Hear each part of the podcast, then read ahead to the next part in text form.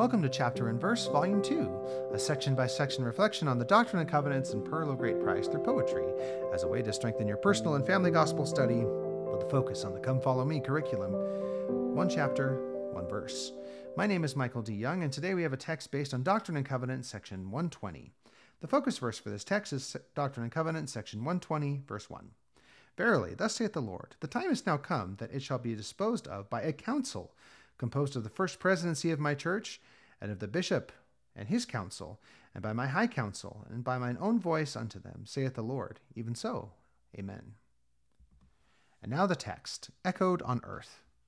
The councils of heaven are echoed on earth. They stem from the very same source, seeking the counsel of infinite worth, and pleading his light for their course. When first studied out in our councils below, we seek confirmation above, trusting that He will at last let us know and send us the answer in love. Alone, all the counsels of earth cannot match the value of counsel divine. However we strive, the answer to snatch and long for His guidance will pine.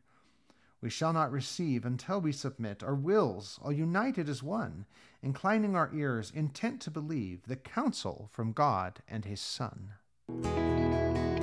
Listening. If you like what you hear, please share.